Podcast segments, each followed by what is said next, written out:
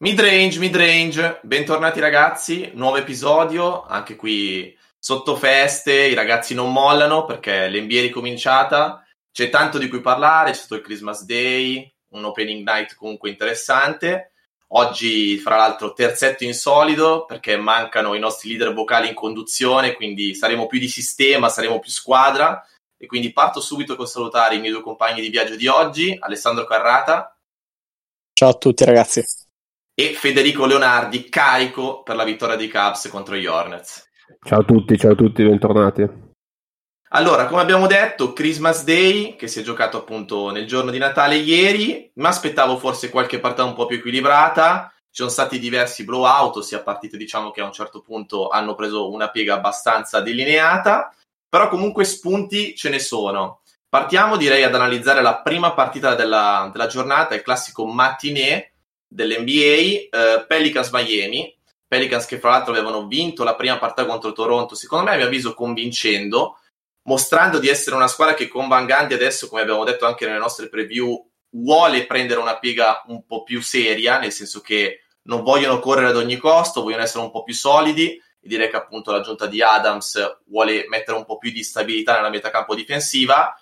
Grande partita di Lonzo contro Toronto, contro Miami invece secondo me sono usciti fuori un po' le vecchie abitudini dei Pelicans che a un certo punto smettono di tornare in transizione, eh, molto più pigri e quindi Miami ha preso il largo, diciamo anche eh, conscia del fatto che non poteva perdere un'altra partita dopo aver perso già una partita un po' strana contro i Magic. Zion ha messo su dei numeri importanti, perché se uno a vedere il box score legge comunque 32 punti, Uh, un giocatore che comunque si unisce a LeBron James per aver segnato più di 30 punti, nel giorno di Natale e non ha ancora compiuto 21 anni, però c'è da dire che questi numeri vanno contestualizzati, perché ne ha fatti la maggior parte a partita già finita e ha mostrato diversi limiti nel suo gioco. Quindi direi che adesso facciamo parlare uno che con Zion si diverte sempre, ossia il buon Federico, che ci dirà un po' di più su quali sono questi limiti del suo gioco. Sì, secondo me è stata un po' la partita della conferma per quello che pensavo su Zion. Sicuramente ci sono certe aree di eccellenza che ha, dove eccelle sostanzialmente da quando ha 15 anni, e sono i motivi per i quali diciamo, ha sempre catturato così tanto l'attenzione eh, un po' in tutti, in tutti i momenti della sua carriera giovanile. L'atletismo, la capacità di finire al ferro, comunque la sua pericolosità in area, in un NBA che va comunque sempre più verso l'essere leggera, lui ha una presenza comunque dominante nonostante l'altezza non sia elevatissima. Ricorda, a me ricorda tanto il primo Blake Griffin proprio per questo motivo, in un NBA ancora più leggera, che quindi è vantaggiosa per lui, cioè è veramente esplosivo e pericoloso sotto canestro. Però in tutto il resto è stato molto carente, ed è molto carente, ed è ancora sostanzialmente quello che abbiamo visto al day one l'anno scorso quando è esordito non tira, infatti se non sbaglio più del 90% dei suoi punti arrivano in restricted area o dal tiro libero. Mettere palla per terra è un problema molto grosso, ha fatto tante palle perse in entrambe le partite, proprio sul primo palleggio o comunque sui primi palleggi. E chiaramente è letale una volta che riceve in movimento in avvicinamento, però per quelle che sono le aspettative su di lui, ad oggi è un giocatore molto limitato. Tra l'altro aggiungiamo il fatto che nel momento diciamo un po' decisivo della partita, quando Ingram ha fatto lo sforzo per riportare contatto i Pelicans, anche sotto canestro ha sbagliato un paio di appoggi che sicuramente ci si aspetta che lui possa fare. Nel complesso ha iniziato molto bene la partita, l'ha chiusa molto bene quando era già finita, ha riempito il box score. Io però, oltre a dire che è molto simile al primo Blake Griffin, che non penso passerà alla storia comunque come giocatore, se non come un buon giocatore, qualcosina di più forse, ma non molto altro, secondo me ad oggi le aspettative deve sicuramente aggiungere tanti tanti elementi al suo gioco. Cioè non parliamo neanche di un giocatore che basta dire gli manca il tiro, è un giocatore che gli mancano tanti fondamentali in questo momento, secondo me.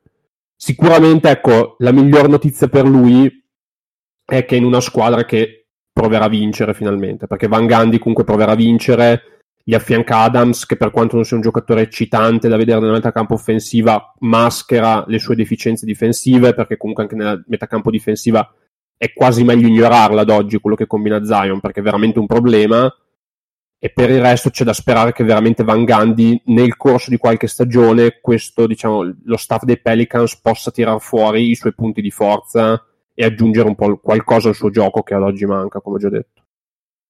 Secondo me uh, la più grande fortuna di Zion è il fatto che l'NBA abbia investito veramente moltissimo su di lui e questo gli dà sicuramente alcuni vantaggi anche durante le partite perché è oggettivamente tutelato dagli arbitri. È oggettivamente tutelato, non so se ci siano indicazioni esplicite in tal senso, però sicuramente viene favorito in alcuni contesti, ma a me la cosa che fa innervosire di più riguardo Zion è che ha sicuramente uh, un'impalcatura fisica degna di nota anche per questa NBA, anche in un'ottica moderna di NBA, ma non la sfrutta né cerca di lavorare su di essa perché certo la sua presenza sotto canestro, soprattutto quando aveva 15 anni, perché gli attributi fisici comunque sono più o meno quelli, era ovviamente dominante perché i suoi avversari in quel momento non erano giocatori NBA.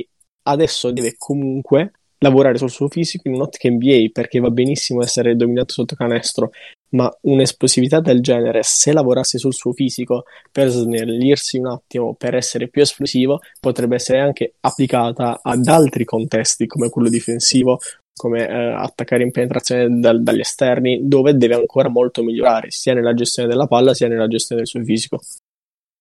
Concordo con voi ragazzi, direi che al momento per me Adams è già il giocatore più importante dei Pelicans e questo la dice lunga comunque sul fatto che vogliano stabilire un certo tipo di cultura e settare un certo tipo di tono che da anni manca in quel di New Orleans. Direi che a proposito di lunghi, nella partita poi dopo che è venuta nel Christmas Day tra Golden State e Milwaukee, uno che mi ha davvero, davvero impressionato è stato James Wiseman, ovviamente definito da me su questi lidi come una possibile trappola. Ha fatto vedere una mano davvero educata, istinti interessanti, però ragazzi, Golden State al momento è allo sbando. Ci sono Kelly Ubre e Wiggins che stanno tirando mattoni in quantità industriale. Mi dispiace un po' per Curry, anche se comunque qua magari non siamo stati sempre molto gentili con lui, però al momento veramente la squadra è costruita male, come abbiamo detto. Se Draymond Green non torna a livelli davvero altissimi dietro, io non so come questi ragazzi facciano i playoff. Cioè, è davvero, davvero difficile quest'anno. Io però voglio fare un attimo una domanda diciamo, provocatoria per quanto riguarda Curry. Ieri, mentre guardavo la partita, in telecronaca è stato detto Uh, ovviamente con l'assenza sia di Thompson sia di Green, le attenzioni difensive delle altre squadre sono solamente su Curry. Però qui bisogna de- decidere una cosa, nel senso, se consideriamo Kerry uh, una superstar, MVP unanime, di conseguenza uno dei migliori giocatori della storia dell'NBA, allora queste cose devono essere scontate.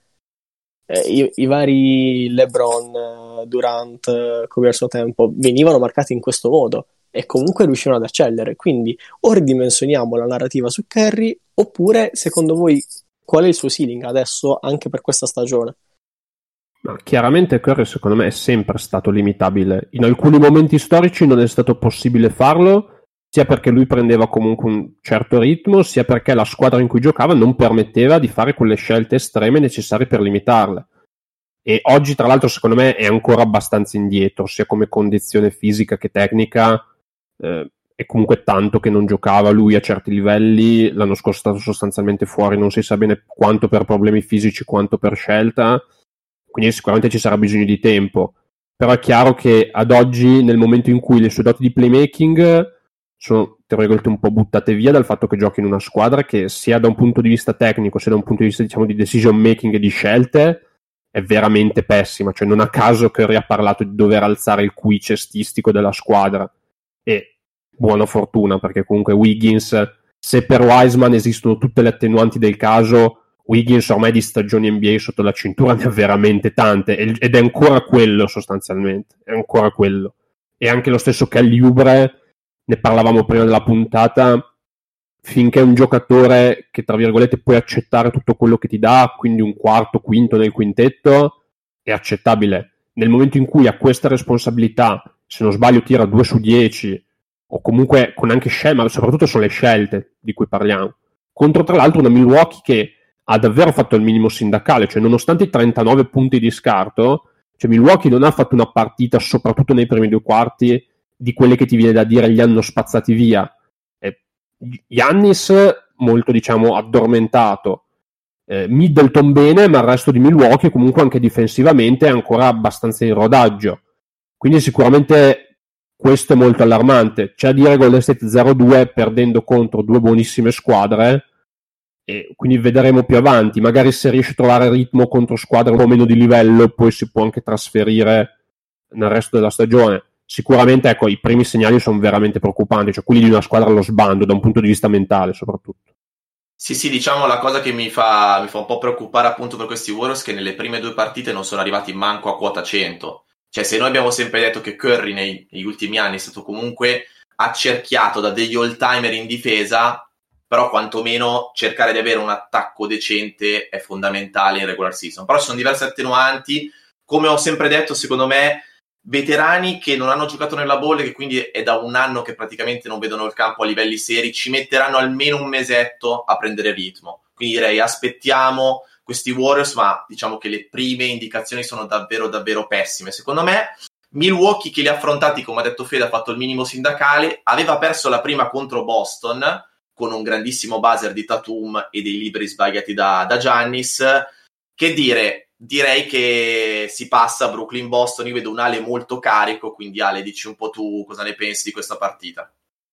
No, io più che altro volevo dire una cosa, per un giocatore che magari delude al suo ritorno come Curry, abbiamo invece un giocatore che nelle prime due partite di regular season, dopo un infortunio al talone d'Achille a 32 anni, sta eccellendo in maniera grandiosa, che è Kevin Durant. Secondo voi durerà?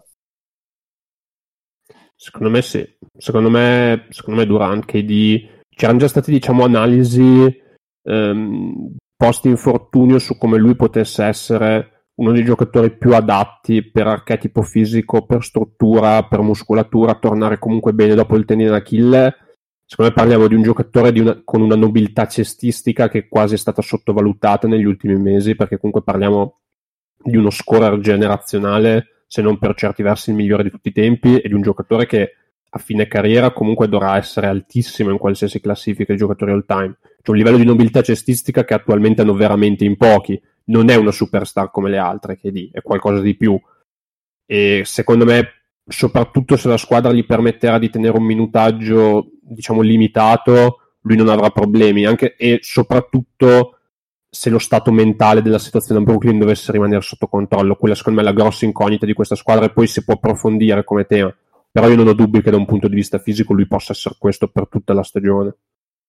Sì, come abbiamo detto, diciamo io e Ale soprattutto nelle preview, secondo me questi Nets a livello di talento sono pazzeschi e continuo a dire che se tutto va bene in quello spogliatoio, secondo me sono le favoriti sono fa- la favorita per andare comunque in finale nella Easter Conference, ma anche nelle finals in generale. Ho visto KD e Kerry settare il tono in difesa, che mi ha impressionato. Al momento si vede che comunque sono una squadra che sta cercando di, di capire come giocare insieme in attacco, infatti si affidano molto spesso a isolamenti di, di KD e Kyrie appunto, però in difesa già si stanno impegnando e ho visto comunque Caris e Spencer sacrificare il proprio ruolo già per il collettivo, vediamo se durerà nel tempo, però direi che questi Nets promettono bene. Io direi che invece si può parlare anche un po' di Boston, perché comunque hanno perso una partita che secondo me per tre quarti hanno giocato anche discretamente bene. Non lo so, l'infortunio di Kemba al momento li rende un po' difficili da, da giudicare perché sono corti e mettono insieme in campo Tice e Thompson, che mi, mi fa un po', diciamo, uh, stare così sul chi va là, su di loro. Direi che comunque secondo me, come, come, ho detto nel power ranking, sono una squadra rodata che in questa NBA di oggi col fatto che praticamente il training camp non si è potuto fare, uh, le squadre hanno poco tempo per, per diciamo, allenarsi tanto insieme, partono con un vantaggio rispetto alle altre, però bisogna vedere, sono tante incognite, a partire da, da Tatum che deve diciamo, alzare ancora di più il livello per, per stare al passo con le superstar.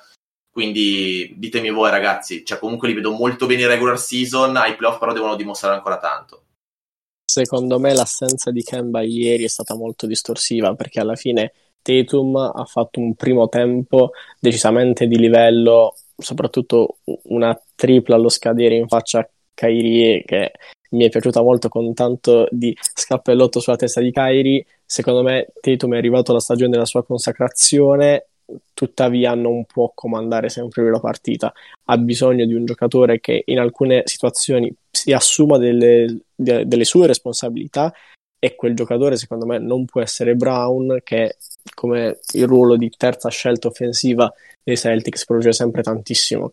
Io ho alcuni dubbi sulla panchina di Boston. Certo, anche questo secondo me va valutato in funzione di Kemba perché Tig ieri a me non è piaciuto per niente. Ma assolutamente per niente. Io sinceramente ieri gli ho preferito anche Pritchard, che ovviamente ha le sue limitazioni in quanto a fisico, però bisognerà vedere molto come riuscirà a costruirsi come squadra, perché anche se ha cambiato poco con l'innesto di Thompson, con Tig dalla panchina, deve ancora recuperare alcuni meccanismi per me. Io dico solo che da tifoso di Cleveland vedere a fine 2020, quasi 2021, eh, la convinzione che Thompson sia un 4 in questa NBA mi fa ancora un pochino sorridere onestamente e anche la convinzione che Thompson possa marcare Durant, perché ieri a un certo punto Stevens ci ha messo addosso Tristan e i risultati diciamo non sono stati eccellenti. Beh ragazzi, ci sono state anche altre due partite nella notte, ma sono state davvero poco poco divertenti. I Lakers hanno strabattuto Dallas e i Clippers hanno strabattuto Denver. Clippers che hanno vinto anche la prima con i Lakers, come qui io avevo detto, era scontatissimo ragazzi, i Clippers partivano così. Beh, niente da dire ragazzi, direi che qui possiamo chiudere per oggi, vi ringrazio per l'ascolto e al prossimo episodio direi buon basket a tutti e buone feste. Ciao ragazzi. Mary redeemed a $50,000 cash prize playing Chumba Casino this year. I was only playing for fun, so winning this was a dream come true. Chumba Casino is America's number one social casino experience. It's serious fun. With over 80 casino style games to choose from, you too could win life changing amounts of cash. Be like Mary. Log on to chumbacasino.com and give them a whirl. That's chumbacasino.com. No purchase necessary, void, or prohibited by law. 18 plus. Terms and conditions apply. See website for details. The voice in the preceding commercial was not the actual voice of a winner.